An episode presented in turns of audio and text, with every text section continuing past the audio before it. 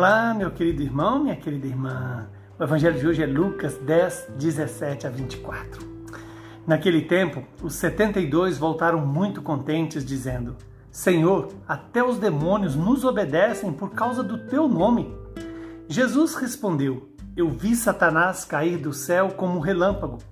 Eu vos dei o poder de pisar em cima de cobras e escorpiões e sobre toda a força do inimigo e nada vos poderá fazer mal.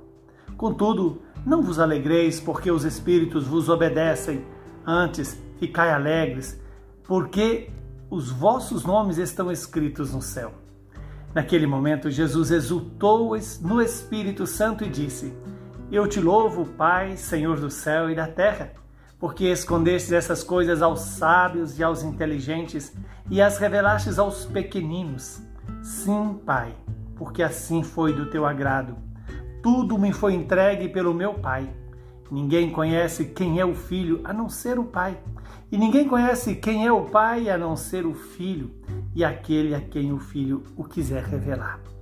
Jesus voltou-se para os discípulos e disse-lhes em particular: Felizes os olhos que veem o que vós vedes, pois eu vos digo que muitos profetas e reis quiseram ver o que estáis vendo e não puderam ver Quiseram ouvir o que estáis ouvindo e não puderam ouvir. Palavra da nossa salvação. Glória a vós, Senhor. Que essa palavra se cumpra em nossas vidas em nosso favor. Primeiro, estamos diante da alegria dos discípulos de verem os demônios obedecerem a eles por causa do nome de Jesus. Aqui revela o verdadeiro poder do nome do Senhor Jesus. Esse nome que nós proclamamos na, na Eucaristia, nós proclamamos quando rezamos o terço, nós proclamamos quando fazemos a nossa devoção através dos irmãos nossos que viveram a santidade aqui na terra. Mas Jesus nos alerta que muito mais do que pelo, pela obediência dos demônios, os discípulos deveriam se alegrar porque o nome deles estava escritos no reino dos céus.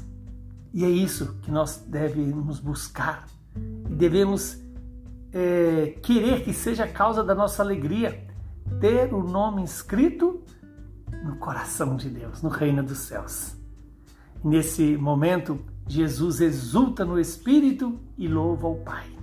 Louva ao Pai porque escondeu essas coisas, esse mistério da encarnação, da salvação, da, da própria redenção aos sábios e aos inteligentes segundo o mundo, e as revelou a quem? Aos pequenos, aqueles que assumem a sua pequenez. É outro convite de Jesus para mim e para você. Termos a humildade de reconhecer que somos pequenos diante de Deus e somos alvo do infinito amor. E, por fim, Jesus mostra que ninguém conhece o Pai senão o Filho, e não conhece bem o Filho senão o Pai e aquele a quem o Filho quiser revelar. Aprendamos, acolhamos a revelação do Pai feita no, pelo Filho e no próprio Filho. E aí Jesus vem dizer para nós: somos felizes porque é, vemos aquilo que é o maior tesouro para a humanidade, a entrega do Filho de Deus por amor à humanidade, por amor a mim e a você. Que aprendamos ver e ouvir segundo o coração de Deus, segundo a vontade de Deus. Abençoe-nos o Deus Todo-Poderoso, que é Pai, Filho e Espírito Santo. Saúde e paz para você.